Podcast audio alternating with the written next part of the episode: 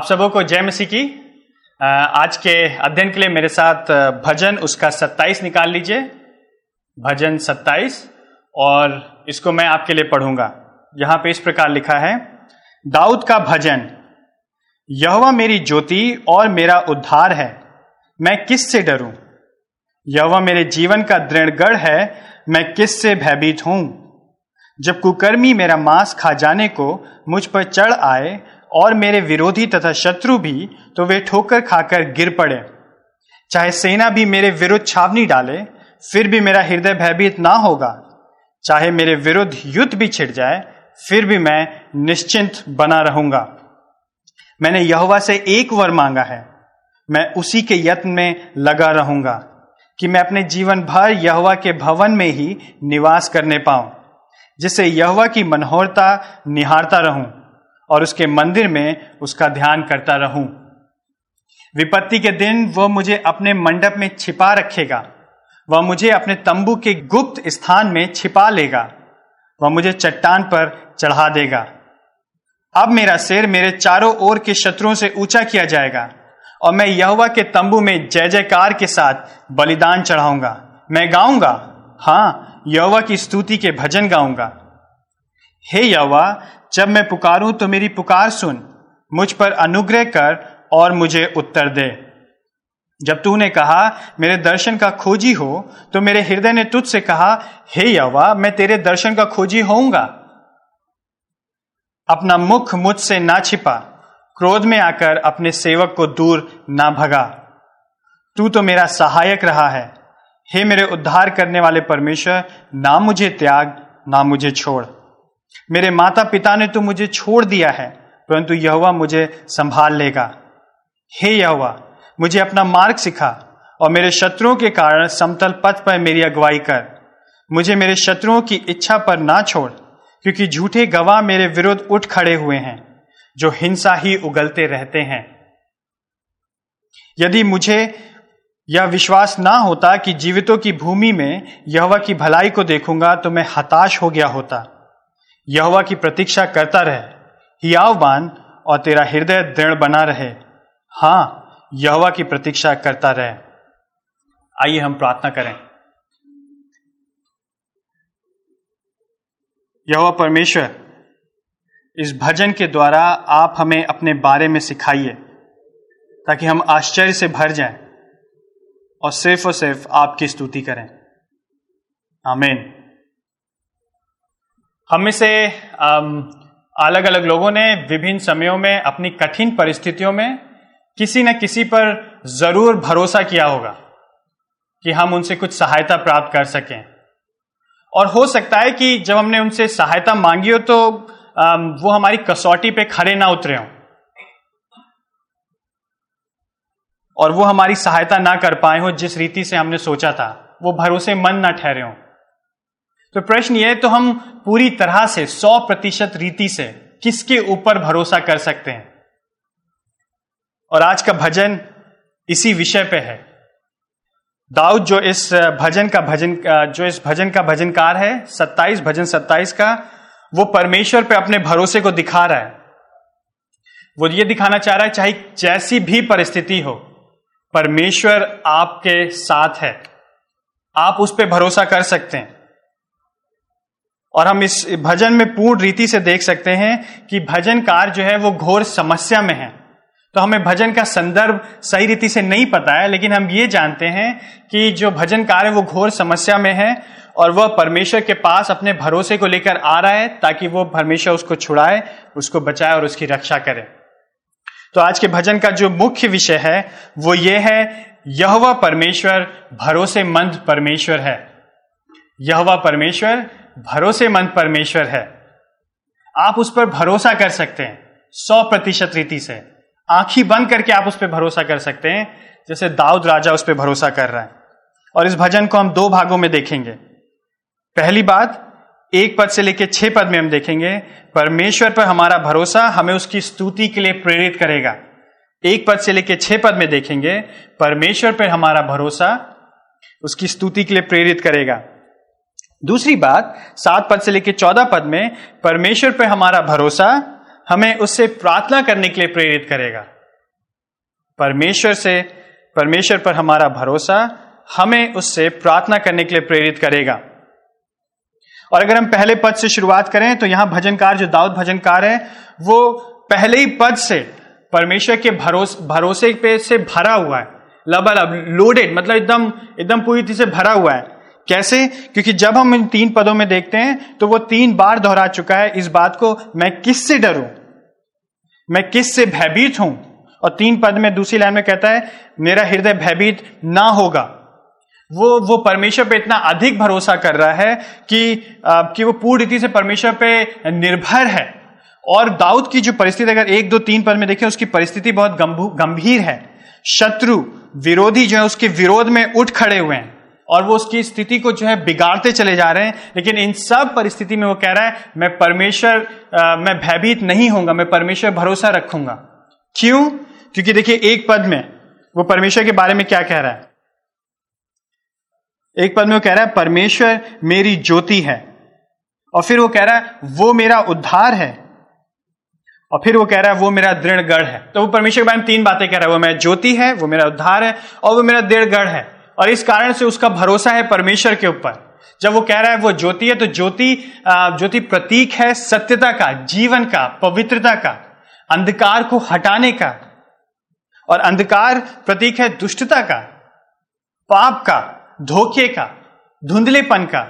और जब अंधकार के सामने ज्योति आती तो अंधकार हट जाता है, और ज्योति के कारण दुष्ट और विरोधी शर्मिंदा किए जाएँगे।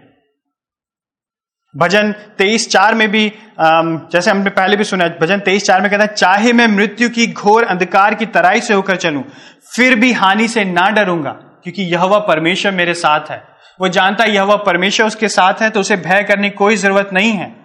वो जानता है कि यह परमेश्वर उसका उद्धार है, और वो जानता है कि सिर्फ़ परमेश्वर यहवा में ही उसको छुड़ाने की क्षमता है। वो जानता है कि यह परमेश्वर उसका दृढ़गढ़ है। दृढ़गढ़ जहाँ पे वो छिप सकता है। अपने आप को रख सकता है, ताकि कोई और उसके ऊपर प्रहार न कर सके। और वो कह रहा है कि मैं यहवा में, परमेश्वर में सुरक्षित रहूँगा। इसलिए दाऊद भय नहीं कर रहा है।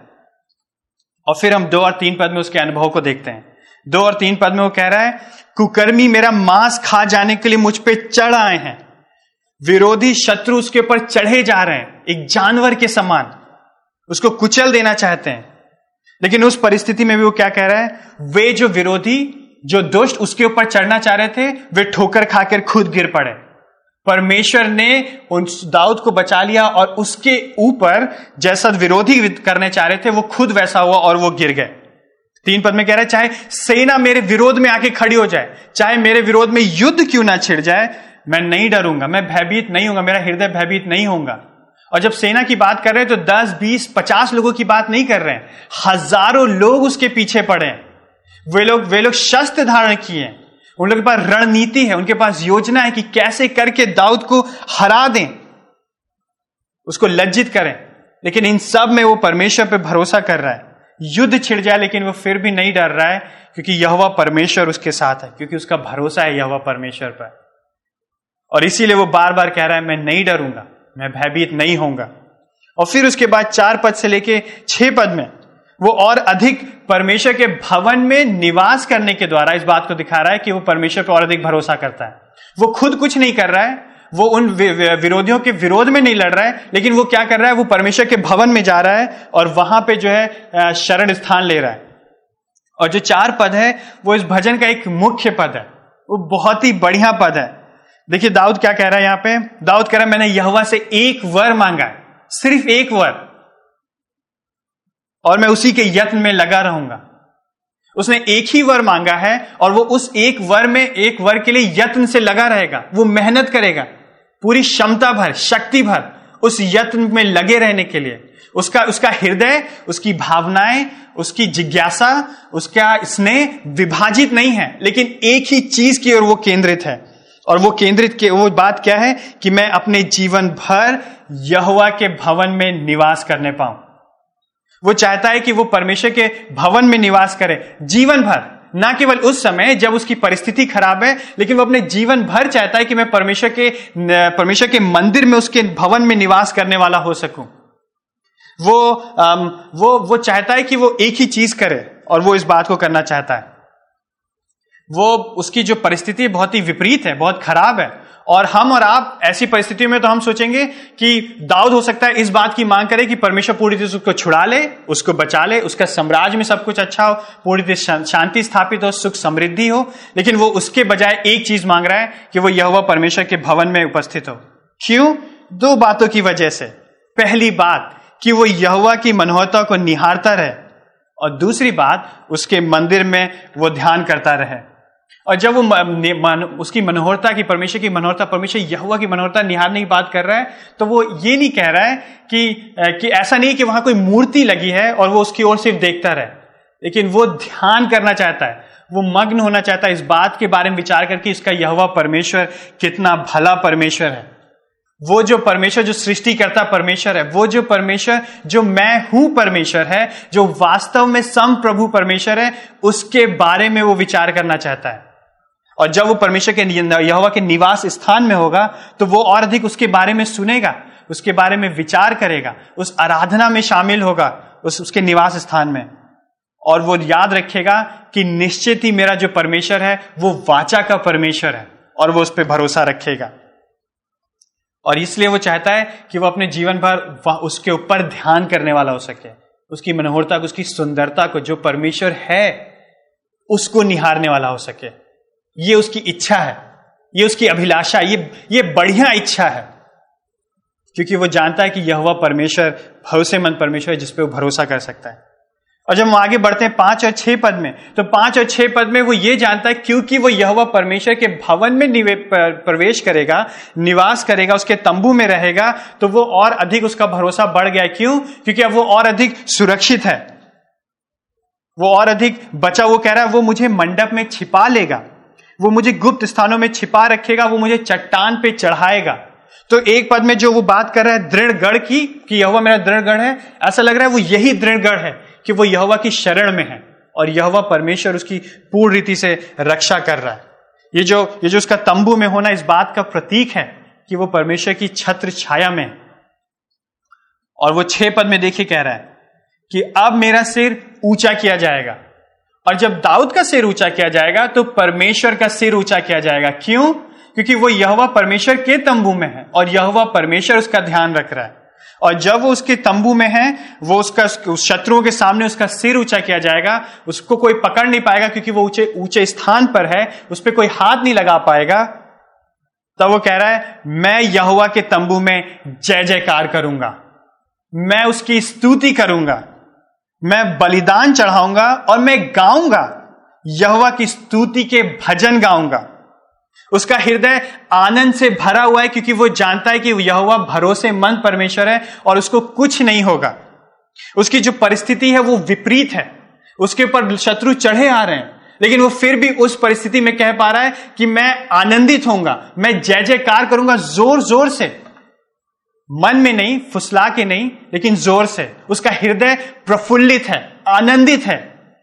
क्योंकि वो जो है सच में परमेश्वर की जय जयकार करना चाहता है। वो परमेश्वर की ऊँची आवाज़ में आराधना करना चाहता है ताकि सबको पता चल जाए कि यह परमेश्वर कितना अधिक भरोसेमंद है।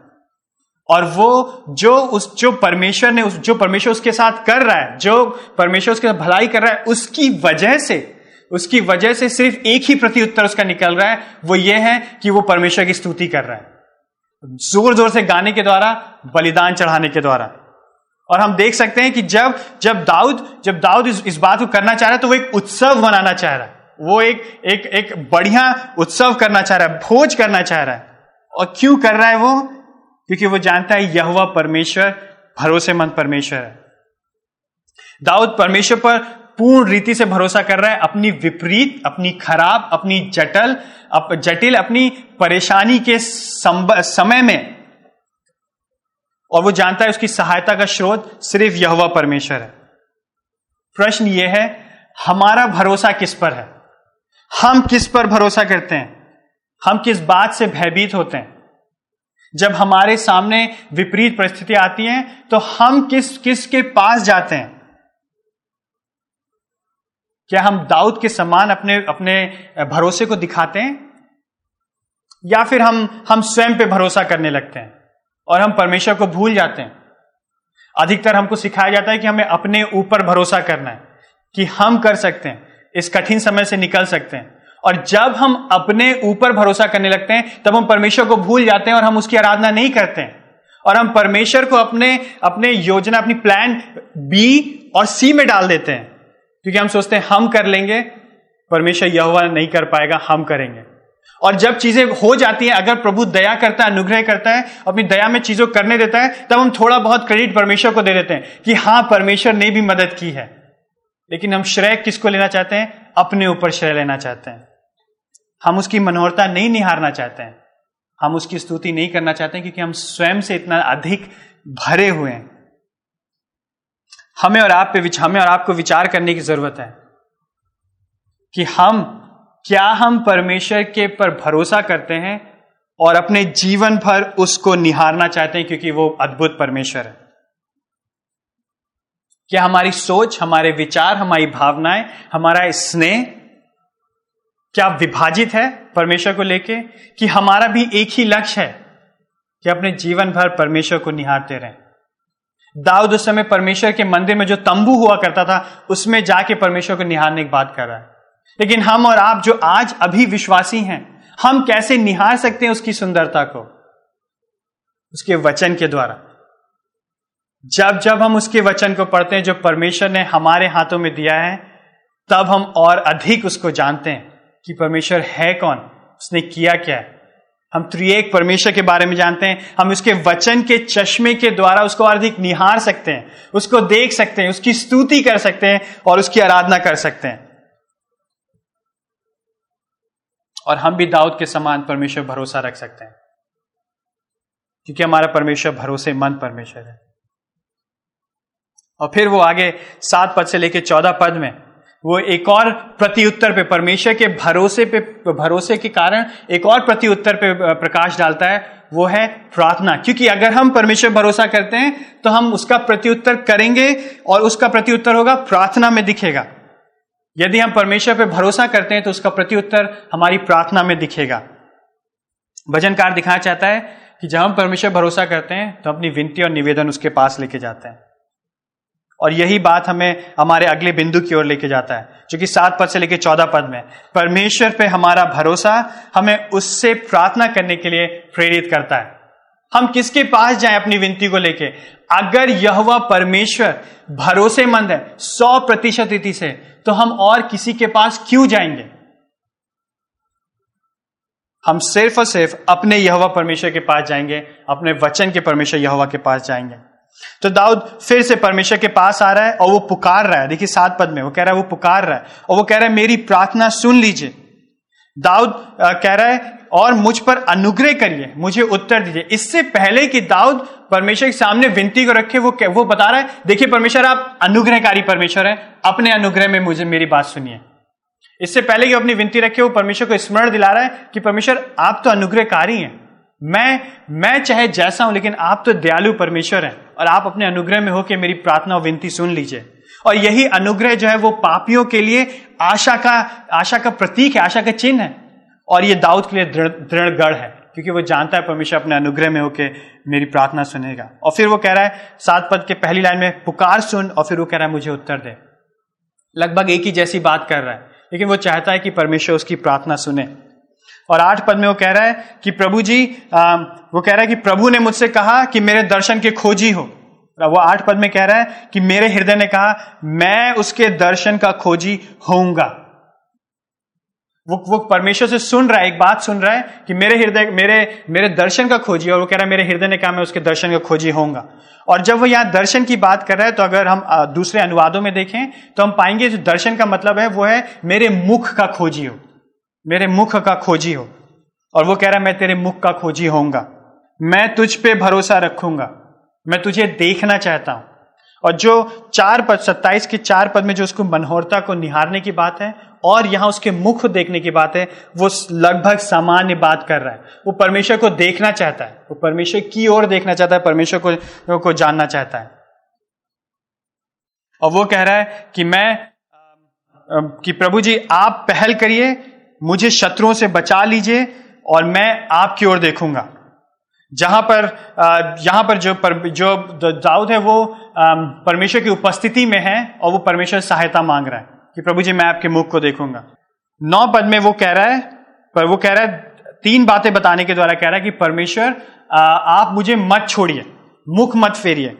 पहली बात कि अपने क्रोध में अपने सेवक को ना छोड़ उसको याद हो सकता है कि शाउल के साथ क्या हुआ। उसने आप विश्वास योग्यता की उसने परमेश्वर की आज्ञा का पालन नहीं किया और परमेश्वर ने उसको अपने आप से दूर भगा दिया। और फिर वो कह रहा है उसी के आगे ना तो मुझे त्याग और ना मुझे छोड़। तू मुझे संभाले रहे। क्यों? क्योंकि तू मेरा क्योंकि आ, मैं तेरा सेवक हूँ तू मेरा सहायक है और तू मेरा उद्धार करता है। वो जानता है कि अगर परमेश्वर ने उसको छोड़ दिया तो वो अकेले पड़ जाएगा। और उसका अकेले होने का मतलब है उसका विनाश होगा और परमेश्वर उसकी ज्योति नहीं होगा। परमेश्वर उसका उद्धार करता नहीं होगा। परमेश्वर उसका दृढ़गढ़ नहीं होगा। और इसलिए वो दस पद में और अधिक इसी बात पे ज़ोर देते हुए कह रहा है कि मेरे माता पिता ने तो मुझे छोड़ दिया है, परंतु यहवा मुझे संभाल लेगा। तो हमें नहीं पता कि उसके माता पिता ने सच में उसको छोड़ दिया कि नहीं छोड़ दिया है, लेकिन हो सकता है वो ये कह रहा है कि अब मेरे पास कोई नहीं है, मैं जिसकी तरफ़ देख सकूँ। अब मेरे पास कोई ऐसा नहीं है जिसके पास मैं जाके सलाह ले सकूँ, उनका सहारा ले सकूँ, क्योंकि मैं पूरी रीति से अकेला हूँ सबने मुझे छोड़ दिया है। लेकिन पिताजी परमेश्वर यहवा, आप मुझे मत छोड़िए। मैं आप पे भरोसा कर रहा हूँ। आप मुझे संभाल लीजिए। और उसके पास एक आश्वासन है दस पद के दूसरे भाग में कि परंतु यहवा ने मुझे, परंतु यहवा मुझे संभाल लेगा। प्रभु यह, क्योंकि यहवा उसको सुरक्षित रखेगा जैसे माता पिता अपने बच्चे को सुरक्षित रखते हैं, वैसे यहवा उसको सुरक्षित रखेगा। उसको अपने तंबू के गुप्त स्थानों में छिपा के रखेगा। उसको चट्टान पे ऊँचा चढ़ाएगा और उसको बचा के रखेगा। उसके पास आश्वासन है। वो परमेश्वर से विनती कर रहा है कि, प्रभु जी, आप मुझे मत मत छोड़िए। मेरे माता पिता ने मुझे छोड़ दिया। और उसको आश्वासन भी है कि, प्रभु, आप मुझे संभालेंगे। और फिर वो ग्यारह और बारह पद में एक और विनती कर रहा है। उसने विनती की अभी तक कि प्रभु जी अपना मुख मुझसे मत फेरिए, मुझे मत छोड़िए। और ग्यारह और बारह पद में वो कह रहा है कि पिताजी, पर यहुआ परमेश्वर, वो ग्यारह बारह पद में कह रहा है यहुआ परमेश्वर, मुझे अपना मार्ग सिखा। जिस मार्ग पे तू चाहता है कि मैं चलूँ, वो मार्ग तू मुझे सिखा। और क्यों? क्योंकि जो शत्रु है, वो बहुत अधिक बढ़ गए हैं। शत्रुओं के कारण मेरा जो मार्ग है, उसे समतल कर। उसे उसे तू सुरक्षित कर। ताकि मुझे किसी प्रकार की हानि ना हो, चोट ना लगे, ठेस ना पहुँचे। और भजन तेईस, उसके तीन में भी लिखा है धार्मिकता के मार्ग में वो अपने नाम के निमित्त मेरी अगुवाई करेगा। और वो जानता है कि परमेश्वर यहवा उसकी अगुवाई करेगा उस मार्ग में जिस मार्ग पे उसको चलना है, और इसलिए वो कह रहा है कि आप मुझे संभाल लीजिए, उस मार्ग में मेरी अगुवाई करिए। बारह पद में कह रहा है, मुझे मेरे शत्रुओं की इच्छा पर ना छोड़िए। क्यों? क्योंकि उसके शत्रुओं की इच्छा तो दो पद में साफ़ स्पष्ट है कि वो उसका मांस खा जाना चाहते हैं, उसको उसको फाड़ खाना चाहते हैं, उसको बर्बाद कर देना चाहते हैं, उसके विद्रोही, उसके खिलाफ सेना लेके आए हैं और युद्ध कर रहे हैं, और वो कह रहा है कि आप मुझे उनके हाथों में मत छोड़िए, क्योंकि मैं नाश हो जाऊँगा। क्योंकि राजा नाश हो जाएगा। क्योंकि ये जो विद्रोही हैं, ये शांति नहीं चाहते हैं। ये चाहते हैं कि दाऊद का विनाश हो जाए। दाऊद पूरी तरह से नाश किया जाए। और इसलिए दाऊद जो है, वो कह रहा है कि उन, वो हमेशा हिंसा ही उगलते हैं।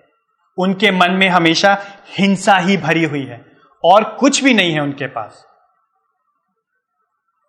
और अंत में, तेरह और चौदह पद में, अंत में भजनकार दृढ़ता के साथ भजन को समाप्त कर रहा है। और वो कह रहा है, मुझे विश्वास है। यदि मुझे यह विश्वास ना होता कि जीवितों की भूमि में यहवा की भलाई को देखूँगा तो मैं हताश हो गया होता।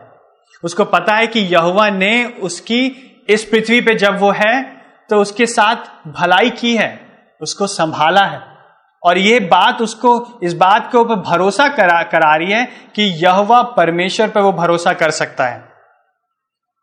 वो इस बात का वो इस बात को वो इस, इस बात के लिए पूर्ण रीति से भरोसा है कि परमेश्वर की भलाई जो है उसकी वजह से उसको आशीष मिली है। वो अब तक जीवित है उसको छुटकारा मिला है और वो बचा हुआ है। और वो जानता है कि निश्चिंत ही परमेश्वर उसको बचाएगा। और वो कह रहा है कि अगर परमेश्वर यहोवा नहीं होता तो मैं हताश हो गया होता, मैं बर्बाद हो गया होता, मेरा जीवन समाप्त हो गया होता। लेकिन क्योंकि उसको विश्वास है कि यह परमेश्वर जीवितों की भूमि में उसको संभाले हुए इसलिए वो हताश नहीं हो रहा है। और इसलिए वो देखिए चौदह पद में कह रहा है कि यहवा की प्रतीक्षा कर। एक प्रति उत्तर है। वो कह रहा है, यहवा की प्रतीक्षा कर और जब वो यहाँ प्रतीक्षा करने की बात कर रहा तो कह रहा है, यहवा की धीरज रख और परमेश्वर की ओर आस लगाए रहे। और वो कह रहा है उसका, वो कह रहा है, हियाव बाँध और तेरा हृदय दृढ़ रहे। वो कह रहा तुम घबराओ मत, अपने हृदय को स्थिर रखो, शिथिल रखो और यह परमेश्वर पे भरोसा रखो। उस ही की प्रतीक्षा करो, उस ही पे आस लगाओ। और कहीं मत देखो, ना दाएँ देखो, ना बाएँ, लेकिन उसी की ओर देखो। और जब वो यहाँ कहता है, हियाव बाँध और तेरा हृदय दृढ़ बना रहे तो हमको पुराने नियम में व्यवस्था विवरण उसका उसका इकतीस, उसका छह पद याद आता है, जहाँ पे मूसा यहूशु से कह रहा है, हियाव, तू हियाव बाँध और दृढ़ हो। उनसे ना डर और ना भयभीत हो, क्योंकि तेरे संग चलने वाला तेरा परमेश्वर यहुआ है। वह तुझे धोखा ना देगा और ना छोड़ेगा। ये जो परमेश्वर यहुआ है, ये भरोसेमंद परमेश्वर है, आरंभ से। और दाऊद ने इसके बारे में सुना है, इसके बारे में अनुभव किया है, और वो उसी बात के लिए कह रहा है कि तेरा हृदय दृढ़ बना रहे, और तेरा हृदय जो है, वो घबराए ना हियाव बान और ये बात जो है, हमें फिर से इस बात को याद दिलाती है कि परमेश्वर यह भरोसेमंद परमेश्वर है। उसी भरोसे को हम यहाँ पे देखते हैं दाऊद के साथ, कि दाऊद यह वह परमेश्वर भरोसा कर रहा है और वो इस बात पे बल दे रहा है, इस भजन के द्वारा इस बात पे बल दे रहा है कि परमेश्वर यह भरोसेमंद परमेश्वर है। और अंत में कह रहा है, हाँ, यहवा की प्रतीक्षा करता रहे। और कुछ मत कर, यहवा की प्रतीक्षा कर, उस पर भरोसा कर। और इस प्रकार से वो भजन को समाप्त कर रहा है। क्यों? क्योंकि वो जानता है कि यहवा की प्रतीक्षा करना ही भरोसा, उस पर भरोसा करने का एक चिन्ह है, एक प्रतीक है। और दाऊद कितना अधिक परमेश्वर पर भरोसा करके उसके पीछे चल रहा है। उसके दुश्मन, उसके विरोधी उसका घात करना चाहते हैं, उसको मार देना चाहते हैं, लेकिन उसका भरोसा हिल नहीं रहा है। वो परमेश्वर के यहवा के भवन में प्रवेश कर रहा है। बल्कि और उसका भरोसा बढ़ रहा है यहवा के प्रति। और इस कारण वो परमेश्वर यहवा की स्तुति कर रहे हैं और उससे विनती कर रहे हैं। हमारा जो राजा, हमारा जो हमारा जो यीशु, जो क्रिस्ट, जो हमारा जो राजा है, उसने दाऊद के समान, बल्कि उससे बढ़कर शत्रुओं का सामना किया। उसने सच में अपने ऊपर विरोधियों को, शत्रुओं को चढ़ते हुए देखा जो उसको मार डालना चाहते थे, जो उसको फाड़ डालना चाहते थे। जो उसका नाश करना चाहते थे, जो सच में उसके विरोध में झूठे गवाहों को लेकर के आ रहे थे। और कह रहे थे, उसको क्रूज पे चढ़ा, उसको क्रूज पे चढ़ा। किस लिए? हमारे लिए, आपके और मेरे लिए। क्योंकि पाप हमने किया था। हमें भयभीत होना चाहिए था। हमें मर जाना चाहिए था। उन शत्रुओं को हमें फाड़ खाना चाहिए था। लेकिन यीशु मसीह हमारे बदले क्रूज पे मर गया। उसके विरोध में तो कोई झूठी गवाही नहीं मिली, लेकिन हमारे विरोध में तो पूरा चिट्ठा है हमारे अपराधों का और बुरे कामों का। लेकिन यीशु मसीह हमारे लिए क्रूज पे बलिदान हो गया और जो हमारे विरुद्ध में जो लेख लिखा हुआ था जो हमारे विरोध में विधियों का अभिलेख था, उसने उसको कील पे किए क्रूज पे कीलों से ठोक दिया और हमारे सामने से हमेशा हमेशा के लिए हटा दिया, ताकि हम बचाए जा सकें। वो मारा गया, वो गाड़ा गया और वो तीसरे दिन जी उठा। और अब दाऊद से भी अधिक बढ़कर हमारे पास साहस है कि हम उसके पास जा सकते हैं। दाऊद ने उसके मंदिर में प्रवेश किया, लेकिन वो पूर्ण रीति से परमेश्वर के पास नहीं जा सकता था, क्योंकि बीच में पर्दा था। हमारे और आपके पास, यीशु मसीह की वजह से पूर्ण साहस है कि हम उसके पास जा सकते हैं और उससे विनती कर सकते हैं, उसको निहार सकते हैं, यीशु मसीह के द्वारा, उसके वचन के द्वारा और उसकी आराधना कर सकते हैं। और हम और अधिक उस पर मन लगा सकते हैं। जब क्रिस्ट अपने अपने दुखद समय में होगा तो उसने यही प्रार्थना की होगी कि यहोवा परमेश्वर की प्रतीक्षा कर। और बाँध और जब हम उस इस भजन में उसके साथ मिलकर प्रार्थना करते हैं तो उसकी समस्याओं में हम उसके साथ भागी होते हैं। हम उसके भरोसे से सीखते हैं। हम परमेश्वर के द्वारा उस, उसकी इच्छा के द्वारा अपने आप को शुद्ध करते हैं और हम प्रार्थना करते हैं कि परमेश्वर अंतिम छुटकारा जल्दी आ जाए। और हम उस छुटकारे की ओर देखते हैं। हम उस छुटकारे की तरफ़ देखते हैं जो हमेशा हमेशा का छुटकारा होगा। जहाँ पे हमारा कोई शत्रु नहीं होगा, लेकिन हम सब साथ में मिलके परमेश्वर को निहार रहे होंगे, उसकी आराधना कर रहे होंगे। ज़ोर से, ऊँची आवाज़ में उसकी महिमा कर रहे होंगे। और हम उस ओर की ओर देख सकते हैं कि हम सदा के लिए एक दिन छुटकारा प्राप्त करेंगे।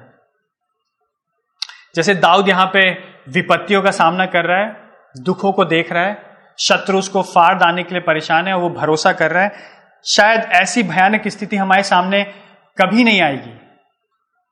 लेकिन अगर आती भी है ऐसी परिस्थिति तो हम परमेश्वर हमारी सहायता करें। यह परमेश्वर हमारी सहायता करें कि हम दाऊद के समान और यीशु मसीह के समान, हमारे क्रिस्ट यीशु के समान, हम उस पर भरोसा करने वाले हो सकें। लेकिन हमारे रोज़मर्रा के जीवन में ऐसी परिस्थितियाँ आती हैं जब हम अपने भरोसे में डगमगाने लगते हैं और हम परमेश्वर पर पूर्ण रीति से भरोसा नहीं करते हैं। वो समय है कि हम परमेश्वर यहोवा पर भरोसा रखें। हम भरोसा रखें और उसके पास आए।